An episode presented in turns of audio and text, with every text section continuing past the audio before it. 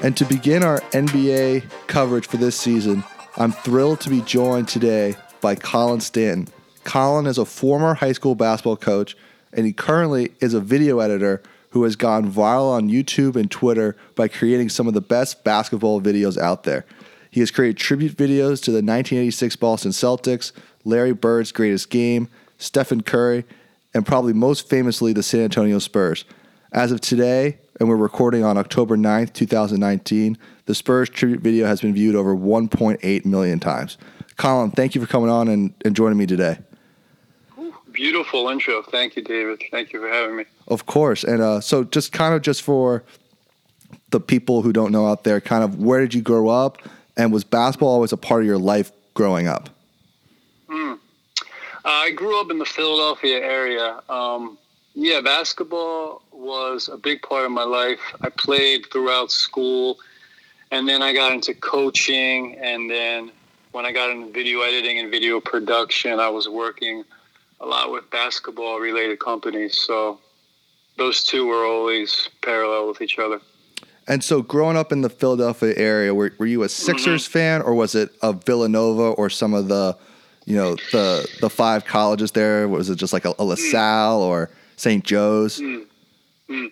Um, I grew up going to a lot of Big Five games at, at the Palestra. Okay. Um, my father had St. Joe's season tickets, so I saw a young, a lot of young Jameer Nelson, Delonte West, um, and then a few years before that, like 01 Sixers, AI stepping over Tyronn Lue. that was a lot of my childhood there.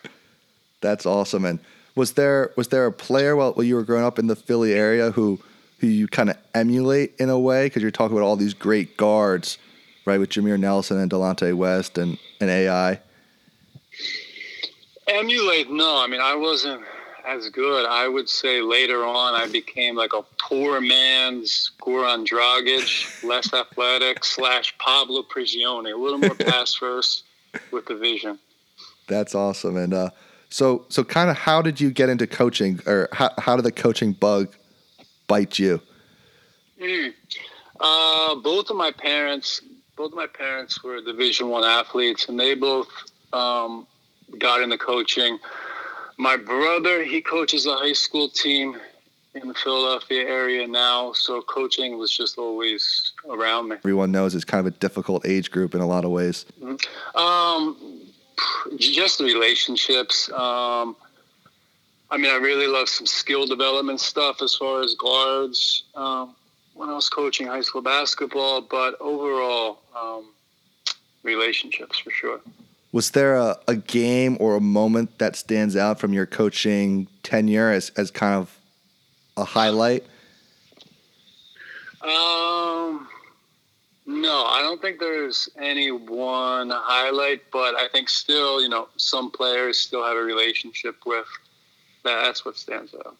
Yeah, that that's awesome. So so kind of how so so you're coaching high school basketball, and mm-hmm. then and then you've transitioned into video editing, which is what kind of I feel like a lot of people know you for. So so so kind of how did that transition happen? Yeah.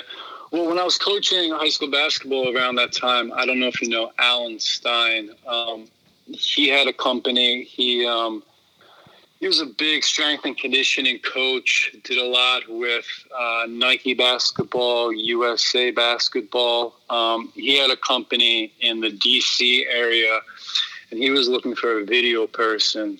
So I um, I worked for him for several years.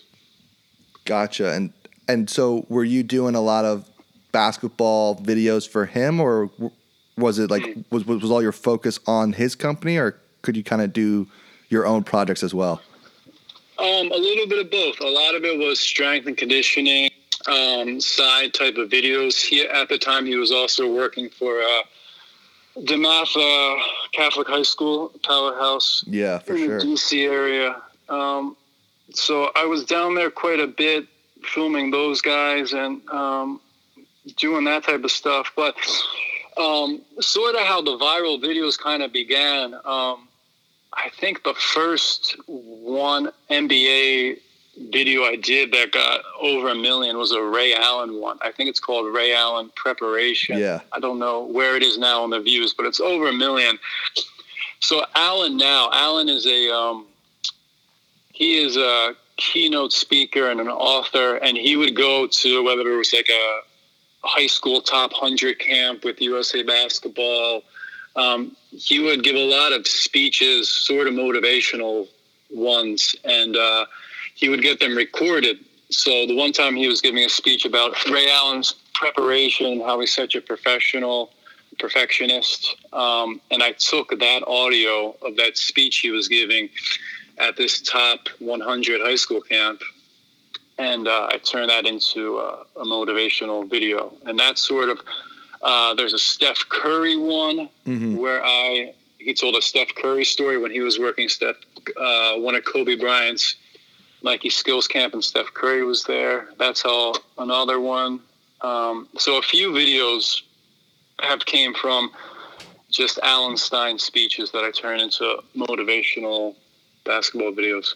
That's awesome to to know who it was because when I'm listening to it to get pumped up or just see Ray Allen just shoot, I it's nice to know who it was. So so just going back to the beginning of that, how are you mm-hmm. just inspired in the beginning to to make that type of video about Ray Allen or Steph Curry? Because you're talking about like you have the voiceover and the speech, but then but then kind of just what motivates you to actually go through it and then make the video?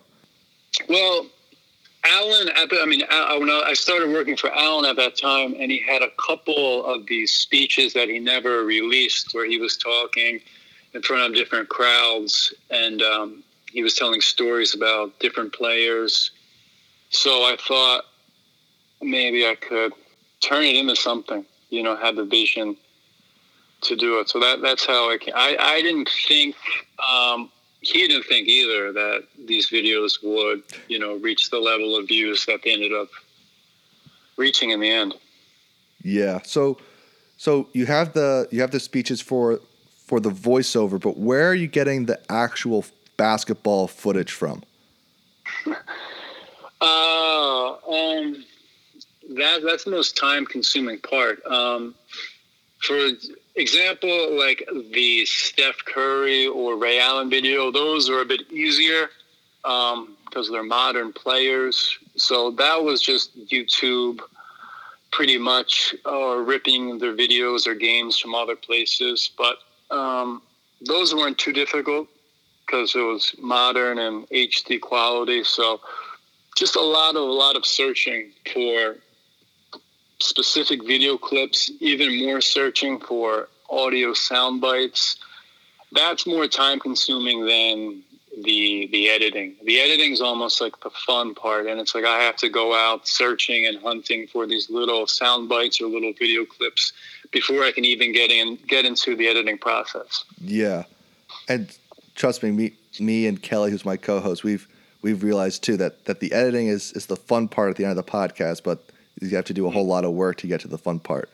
But so, but so for for people who just don't really understand or just think that these types of videos, because we're we're in the, the the generation now where companies like Overtime are sending all these people to every gym to videotape mm-hmm. everything and immediately uploading it.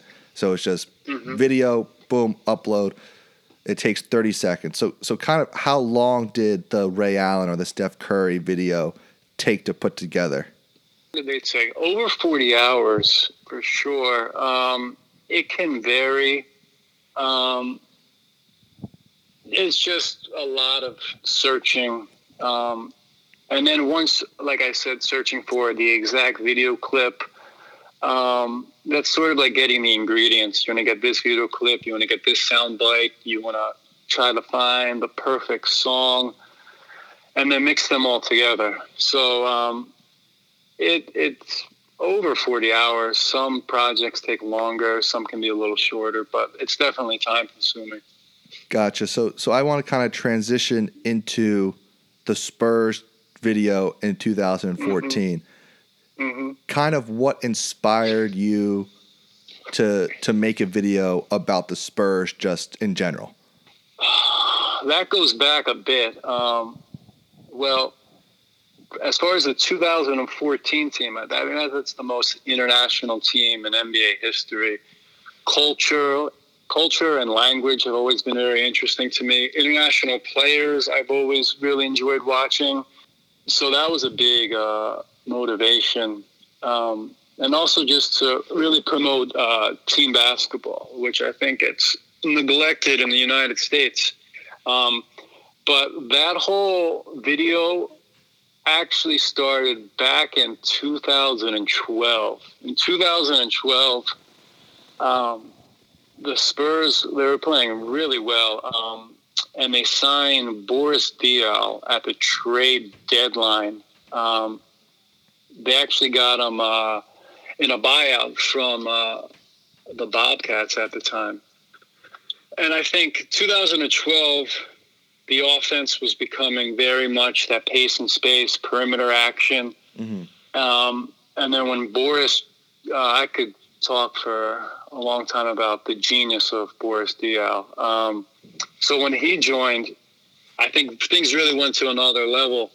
Um, so 2012, in that video, the very opening soundbite to uh, the beautiful game Spurs video was Magic Johnson talking and that was actually from um, ESPN Countdown show at halftime of a Spurs playoff game, 2014 against the, I mean 2012 against the Clippers.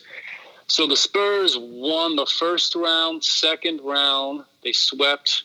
They were on this really big winning streak, and then in the Western Conference Finals, they went up two nothing against OKC, and then they lost four straight, but yeah. still I'm puzzled by. but a, a, lot of a lot of people in 2012, a lot of that audio, people were predicting the Spurs they were going to win.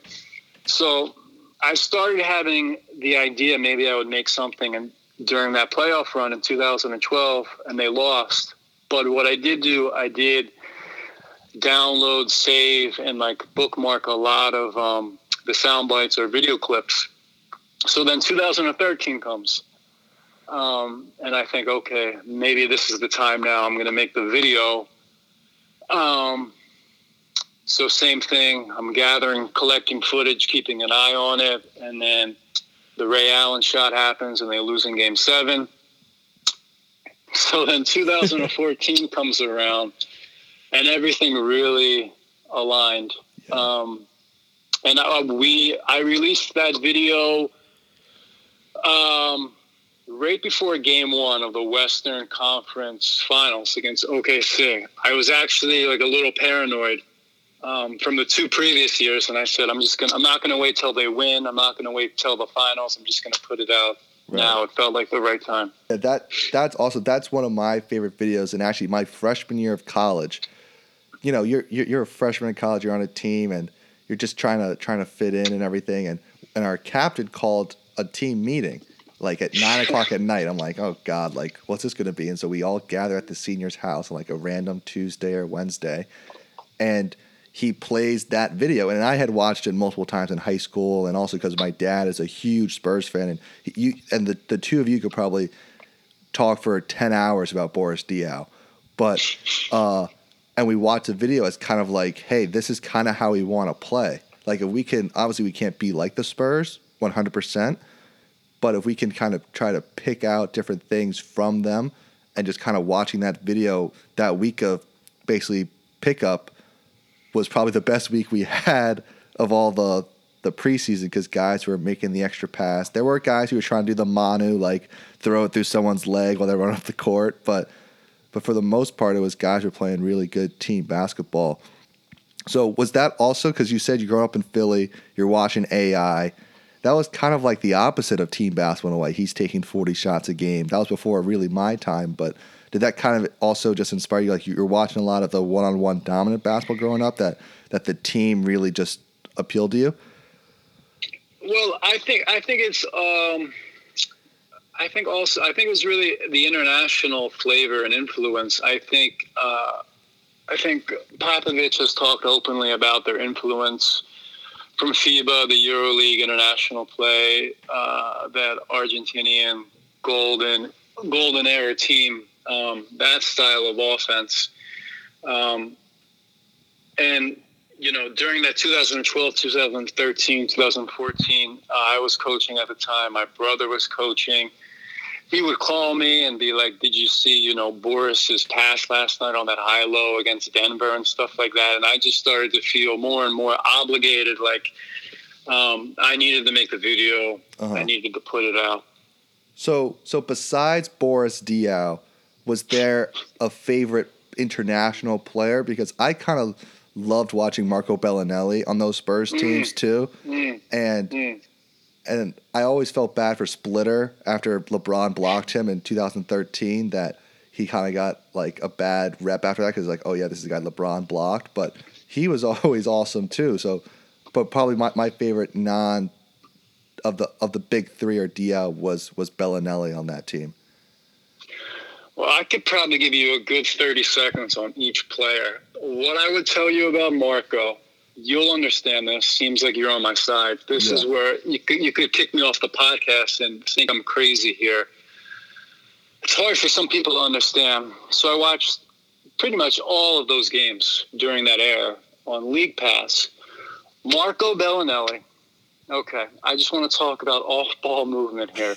Please do. Obviously, Please do. okay, there is the there's the traditional, um, you know, shooting guard, whether you're gonna say like a Rip Hamilton, Reggie, or JJ Redick, where they're just in that constant running around off of those. Uh, the, the pin the pin downs or any of those type of actions where there's constant moving. Marco, a different animal. I would say it's going to sound crazy. I have never seen anybody in my life move better off the ball than Marco Belinelli. Wow. Um, and it's just a not like those guys, not like the JJ, Rip, or Reggie. It's this very effortless, just flowing, backdooring, passing, and then moving, almost like a European soccer. I never saw anybody pass and relo- relocate better, ever, and more effortlessly. And he was just always in the right spot. Um, and I've watched Marco since then. It hasn't been the same, but I think in those few years um, with the Spurs in in that uh, in that era, Marco's off ball movement um, just really unbelievable. It's it's hard it's hard to describe. It doesn't make sense to people if you if that statement. I never saw anybody move better off the ball than Marco Belinelli, but um, the passing and relocating, I just never saw anything like it. That's that's awesome. And and do you have like a favorite Boris Diaw memory or moment from watching all these games? Just because because true basketball fans, because you, you made another one about the Spurs or the 2014 playoffs where you have a Zach Lowe sure voiceover where he's talking about some play where basically Diaw's throwing all these this beautiful pass, and so watching Diaw in that finals, obviously Kawhi got it because he was guarding LeBron and he was awesome. But I kind of thought Boris Diaw should have been the MVP in 2014. Yeah, I mean, I've looked into making a, a Boris tribute. Um, I've never had enough resources, footage wise, to make it. Yeah. Um, and I tried to do some research. I don't think the NBA has. They don't think they ever release the uh, NBA Finals uh, voting results, whether there's a second or third. I think all that's confidential because I've tried to look into it. Because a lot of people, like you were saying, a lot of people had Boris as possibly the MVP because it was when he was inserted into the starting lineup that they kind of really started to flow to another level. Um, so I think he was definitely second uh, in the 2014 NBA Finals voting. Um, what I probably remember most about Boris is probably that Zach Lowe game. That was game. That was a closeout game, Game Six. Yeah. In OKC of the Western Conference Finals, Boris had I think 26 points that game, and he flirted with a triple double. Um, he just very much dominated the game, was the X factor. As much as, you know, I love that Spurs team, I was very worried always about OKC and their defensive rotation and how long and were. They always gave the Spurs trouble. And I I thought, you know, they won that game in overtime um, in OKC. And I thought to myself, if they lost that game, there was only a one day rest. I'm not sure they would have won game seven, you know? So I probably yeah. remember Boris the most. Uh, that game six that OKC closed that game. Just a uh, absolute basketball genius. Um, I think, you know, 2014 finals, uh, LeBron was not the best passer on the floor. I think it was uh, Boris Diaw. No, and it and it wasn't even close. I mean, it was every possession Boris Diaw touched the ball. It, it, it felt like the Spurs were getting a just a fantastic shot. Yeah, another underrated, um, you know, passing thing. I think you know Manu. Manu is probably uh, one of my, you know, one of my uh, players I enjoyed watching the most in my life. Manu, I think people don't ever mention this, but I think there's a case. I think Manu was the best shoot pass, the best passing shooting guard in NBA history. I don't know who uh, would be a better case to put over him, but I think that's you know when Manu was retiring and he was getting a lot of praise, uh, six man, and um, the Euro step and a lot of his innovation, I don't think the passing was talked about enough, um, especially from a, from a shooting guard. I don't think anybody has been a better passer than Manu. Another interesting thing about that team and the international flavor, you could see this from Boris. I would see this from Manu a lot too. That team, the passing, they would make types of passes, especially in Manu and Boris, they would pass at angles that I never quite saw. I think sometimes with um, international players, European players with that soccer upbringing and influence, they'll see different through passes or angles, cross court passes that just I think a lot of people wouldn't even try or see. I think um, that's also lost and underrated with Manu and Boris. Just the creative passing. It's just um, they they would just they would pass at different angles that nobody nobody else was doing. And just speaking to just sense? yeah, just speaking to Manu's creativity. When when I was in elementary and then, and then middle school, I would go to basketball camps, obviously, and then so the camp at my school was run by our head basketball coach, and because he had been coaching 20 something years and he had made connections to different NBA coaches. So one guy who came a couple years in a row who was I think he was he was an assistant coach who really was kind of the the defensive coordinator for the Celtics in the post Thibodeau era. And you know, kids would always ask who's the hardest guy to guard in the NBA. And Manu Ginobili would always be one of the first two or three names he mentioned just mm. just because of what he said of just the creativity of Manu Ginobili. Like you could, in theory, play perfect defense, but Manu still finds an angle that no one else sees, or he finds to, to, to make a pass or to make a play for himself. For sure. I, I, Zach Lowe, in his piece he wrote about Manu, he just plays to a different rhythm. He's like a half a beat off than everybody else. And I watched Manu for years and years, and it wasn't until later on in his career. I never saw Manu play until 2015, actually. And I watched Manu for years and years on tape. And then when I saw him in person, I just remember that jumping out. Just the herky jerky hesitation. Like, it, it you, you don't really see, it doesn't get justice until you see it in person. No, the for movement. For it's sure. It's just different for sure. And and he's a guy because when I was growing up, it was kind of I I liked watching the Spurs because my dad loved them, but he was never one of the guys who stood out to me until I started playing more basketball and got to a higher level where you kind of just realize how important just the passing was, and you and I got to see then then it really like hit me all at once like oh my god, Manu Ginobili, he's he would be the perfect teammate. Yeah, and what I was saying earlier, it's it's hard to visualize. I'm speaking here, but um, like the different passing angles, uh, just a couple things stick out. Like when you're skipping the ball side to side, one wing to the other wing, or one wing to the other baseline to the to the guy in the corner for three.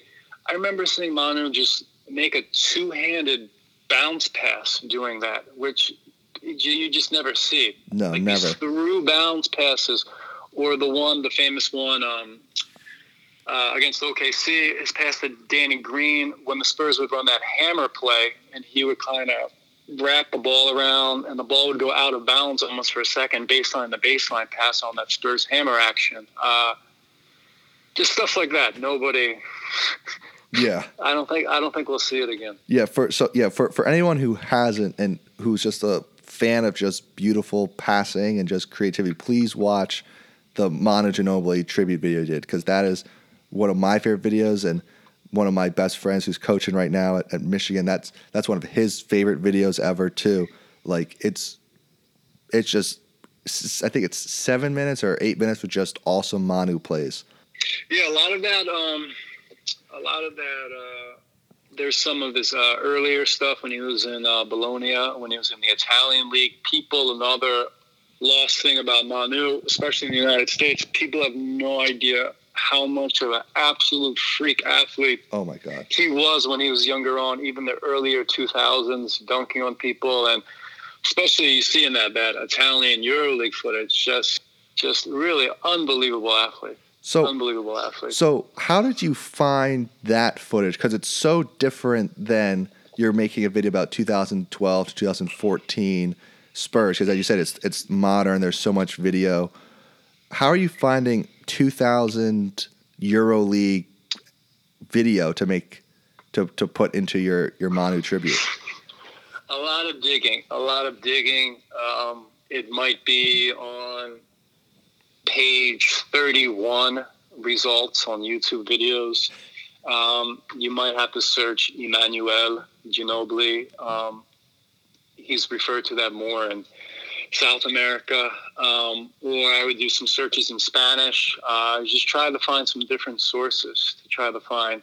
There was some footage in that Manu when back in mm, like 97, 98, before he even went to Italy when he was playing in the domestic top Argentinian league uh, that I got my hands on. Just a lot of uh, a lot of searching because I think um, you know I feel like a lot of these videos I'm going up against you know NBA entertainment you know Yeah. and they have everything you could ever imagine but you know so I have to try to think how what what can I bring what can I do that's a little different that they might not be doing to stand out.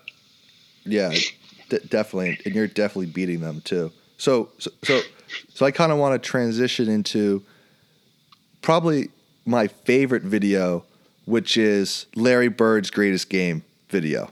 Mm. I absolutely love watching that because it proves kind of just, even though he said it was his best game, and and I think you have that's the one with Bill Simmons and Bob Ryan talk about just how it was the best basketball game they've ever seen anyone play. And what stands out to me is when Bob Ryan goes because because when you look at like the box score, he didn't shoot perfect. It wasn't like he had 30, 40 points and, and a triple double and just blew it. It was like just from watching the game, he was everywhere. And that's kind of how I feel like people are getting lost in the people are always just looking at the numbers and not watching the game. For sure, for sure. Um, sort of what I what I talked about, uh, what I noticed about watching a lot of Marco Belinelli, is off-ball pass and relocate, how that was, you know, unbelievable. That '86 season, that video, um, that was Game Six, 1986 NBA Yeah. Finals. Um, before I did that, um, I made the video for the 1986 Celtics. So I was watching a ton of Larry. I probably watched 35 to 40 full full games um, from from that season. And before I went into it, I wasn't a huge Larry Bird guy or fan.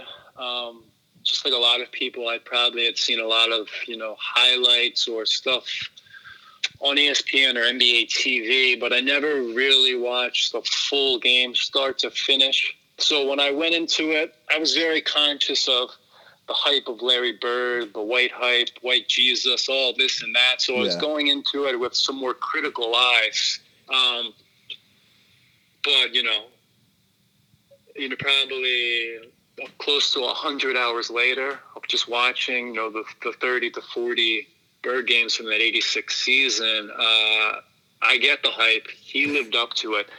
Larry, what surprised me the most, um, you know, is what you're saying, how he would dominate these games, sometimes even less.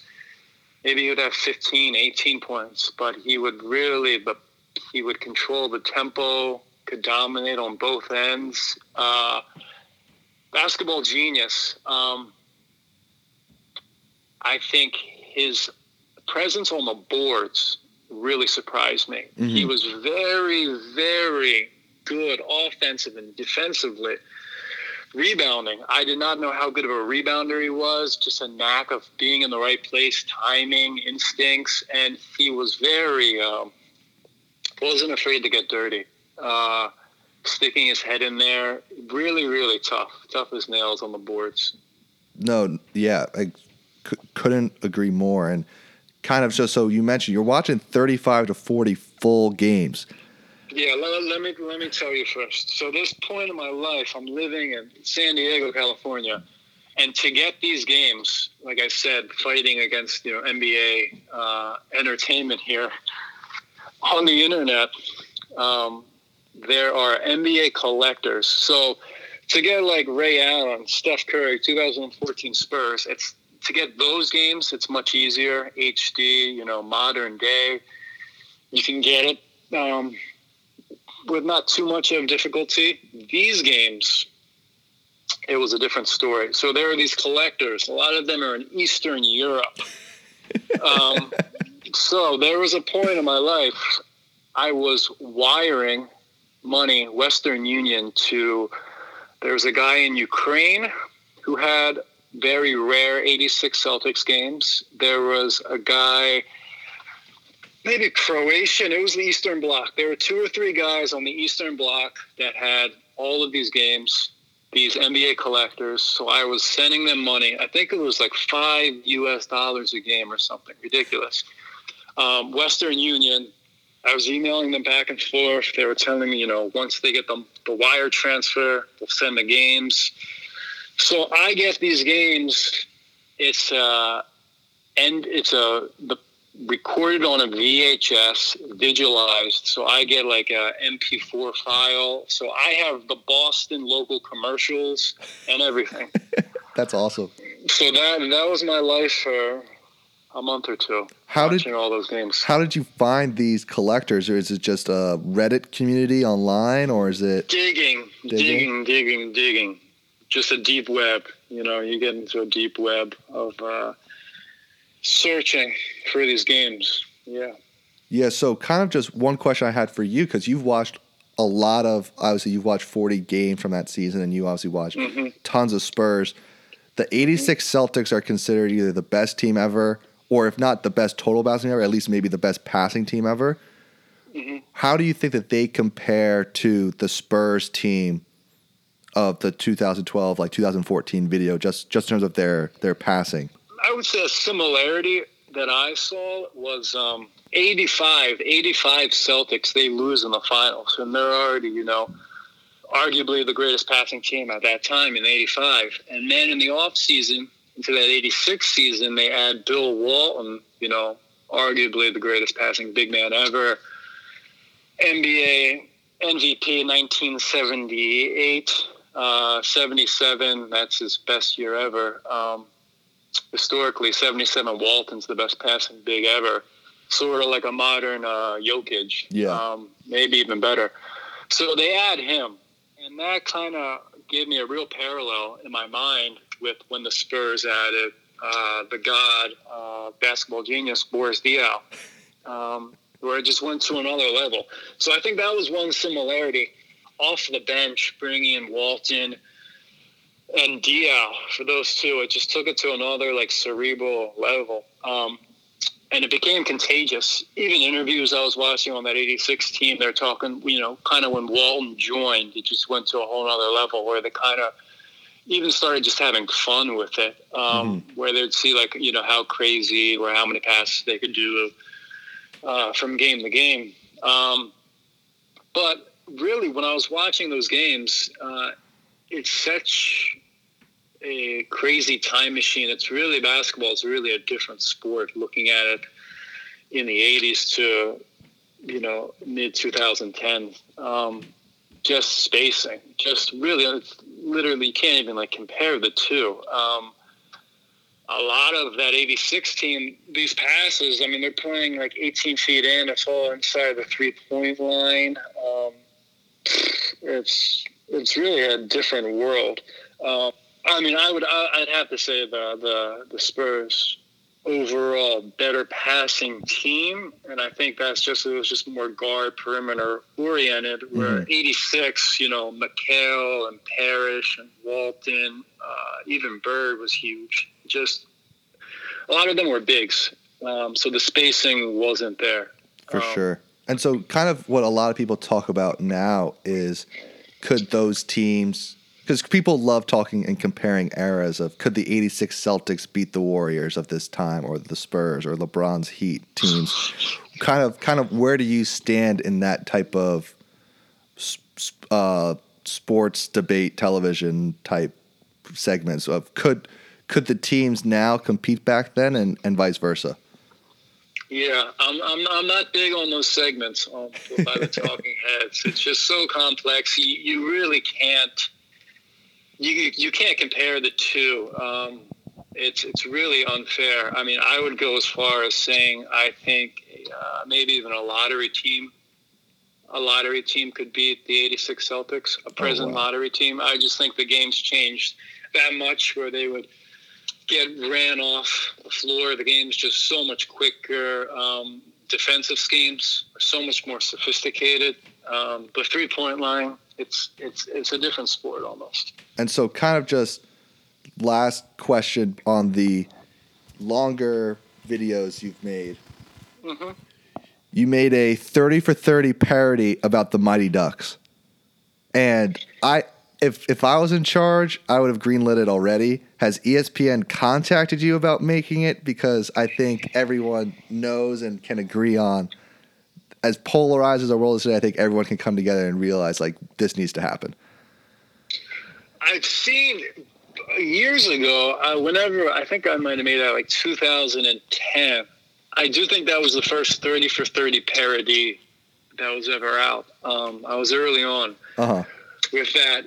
ESPN tweeted it like their 30 for 30 account or ESPN. I've seen them, they tweeted it back in the day on April Fools um, about it. Um, maybe somebody needs to contact Emilio Estevez to if we can get big, big green light. Um, it would be fascinating. It would be fascinating. For sure. And kind of so the last segment I wanted to do was just three rapid fire NBA questions for for this year. Is that is that good? Yeah, go for it. Yeah, so kind of who is your favorite team to watch nowadays?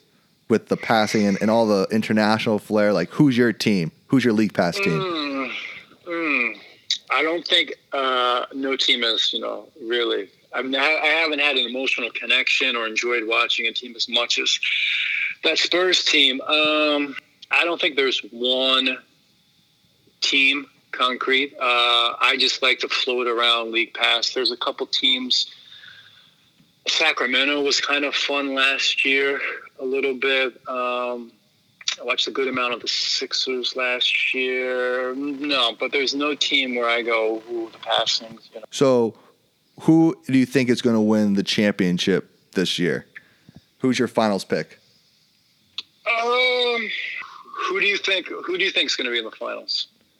Let me go off of you here. I'll give you some criticism. Who do you think? So, what do you I, think? What, what do you think will be the the East and West finals? So so the Eastern Conference Finals, I'm at a complete 100% bias. One of my best friends is just got hired as a in the video office for the Bucks. So I think the Bucks are going to come out of the East. I think that the Bucks will probably beat the Sixers in the East. So I said Bucks coming out of the East, and then and then in the West, I think of the Western Conference Finals. I think, I think, I mean, I I did have Houston, but all this controversy is clouding them. It might be a, a distraction, but but but I had Denver. I'll, I'll say Denver mm. and the Lakers now. And mm. as much as I'll be rooting for Denver, I think I think LeBron and Davis come out of the West. Interesting. I'm not. I'm not high. I'm very cold on Houston. I don't see it with Houston. I think I'm not very high on the Lakers either. I think out of the West, I might go with the Clippers um, if they stay healthy. I think the Clippers. I'll go Sixers Clippers finals. Yeah. The the thing about the Lakers, I I just still my whole life has been LeBron in the finals, and I don't know if I'm ready yet to, to bet against it. But their roster is just super weird, so I got to see it on, on the court first. Yeah, I think a better question is how many um, Frank Vogel? How how many games does he last? Um, that'll be an interesting thing. I think he in lasts. I, I think he lasts 38. I think they they start the year like 22 and 16 and LeBron sends a couple tweets and he's out. Yeah, it'll be interesting. Um, yeah, no, I think I think um, I think Philadelphia and Milwaukee. I think those two are stronger than I think. I'm, I feel more confident about those two than any two in the West. So it'll be interesting. This is the first time in a long time where it really feels uh, it really feels open up to us a handful of teams. For sure. And just so the last question is everyone kind of loved to hate the Warriors just from the feeling of the inevitability of it all, but especially mm. before the Durant, just the way that that team could pass and move. Are we getting a, a Warriors tribute video sometime in, in the future, or or do they never really catch catch your eye? Warriors, very interesting. Um, you know, I think the Warriors, the ball movement they got a lot of love over the past few years.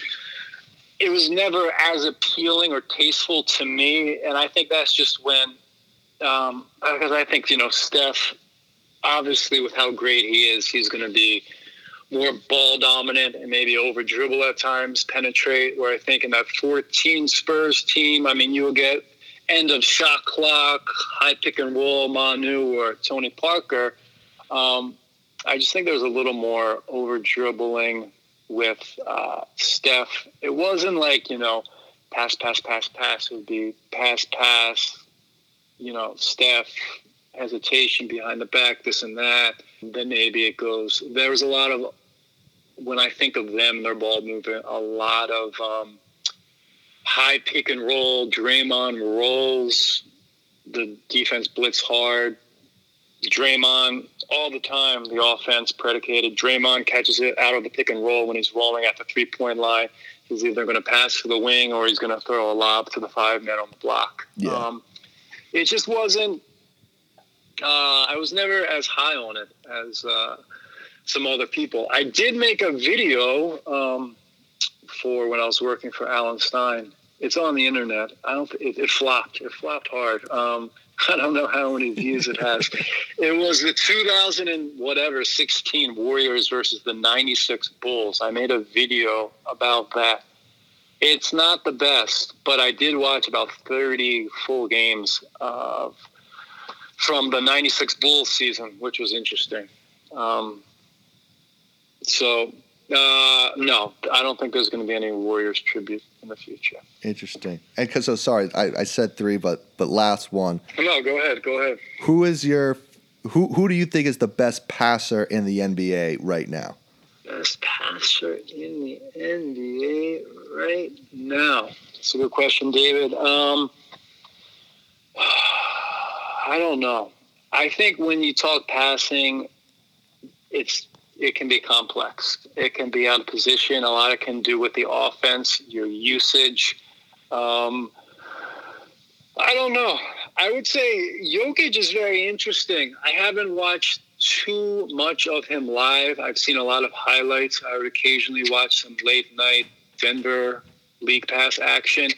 He's interesting where he would make unique passes similar to Boris or Manu, where it would be a different angle or just through a different thought process yeah. than a lot of other people. Um, he's up there. He's up there. I don't know if he's the best. Um, yeah, I'm not sure. That's a good question. Who do you think is the best passer right now? I think it, it's Jokic from from what you were saying of how creative he is, and he's throwing passes at different angles that that, that I haven't seen a, a big guy really been able to throw. Uh, Mm-hmm. So I think he's I think he's probably number one for me right now. And then his his look offs are very very impressive. I don't think I've ever seen a seven footer look off as good as him with passes, and his timing on the look off um, is very impressive, which is unique. for sure. And then and then there's still I I love the just the way LeBron passes the ball still. So so I probably have I, them at, th- at I one think and two. uh, I think LeBron's overrated as a passer. yeah, he, he is. Yeah, I think he's overrated as a passer. interesting. Um, great passer. Um, I do think LeBron kills offensive flow. he does. I think with him passing, you're kind of a pawn in his his scheme, um, where he demands. He really slows it down. He'll really take his time at high pick and roll, where it's either he'll hit the roll man or he'll hit one of the guys spotted up three. Um, I would say just not like as Magic and Larry were. I don't see he's not as creative as a passer, if that makes sense. yeah, he has he has great vision, but it's I get what you're saying. It's it's not the it's not like he doesn't look off the way Magic or, or Bird or, or Jokic does. Or it's just it's a little predictable. Yeah. And this this is where it gets a little complex for maybe for some people listening, where he is an absolute great passer, but um, it's just uh, it's just missing a little something where his passes you could see another great passer do, but it won't be to the level of a all time passer. Where I could see the, the passes LeBron makes, you could name several players even in the league currently that could replicate the passes in a sense, but it's just he's a great, great passer. Maybe you could say a nine, nine out of ten historically passing, but I don't think he's a ten out of ten. I think he's a little overrated on the passing. And my big pet peeve is really uh, he kills the flow. Well, Colin, thank you so much for for joining me. This this was awesome, and and for anyone listening, can who wants to check out your videos, can can you give a quick plug for for where they can find them? I don't really have anything to plug, David. Um, you can just uh, just Google or uh, YouTube search some of the videos we talked about, and they'll, they'll probably show up. Yeah, for for sure. So, Colin, thank you so much. Enjoy the NBA season, and uh, hope hopefully we'll, we'll we'll get you a, a bunch more views on on all your videos. Uh, thank you, David. I appreciate it. Enjoy the NBA season as well. Thank you.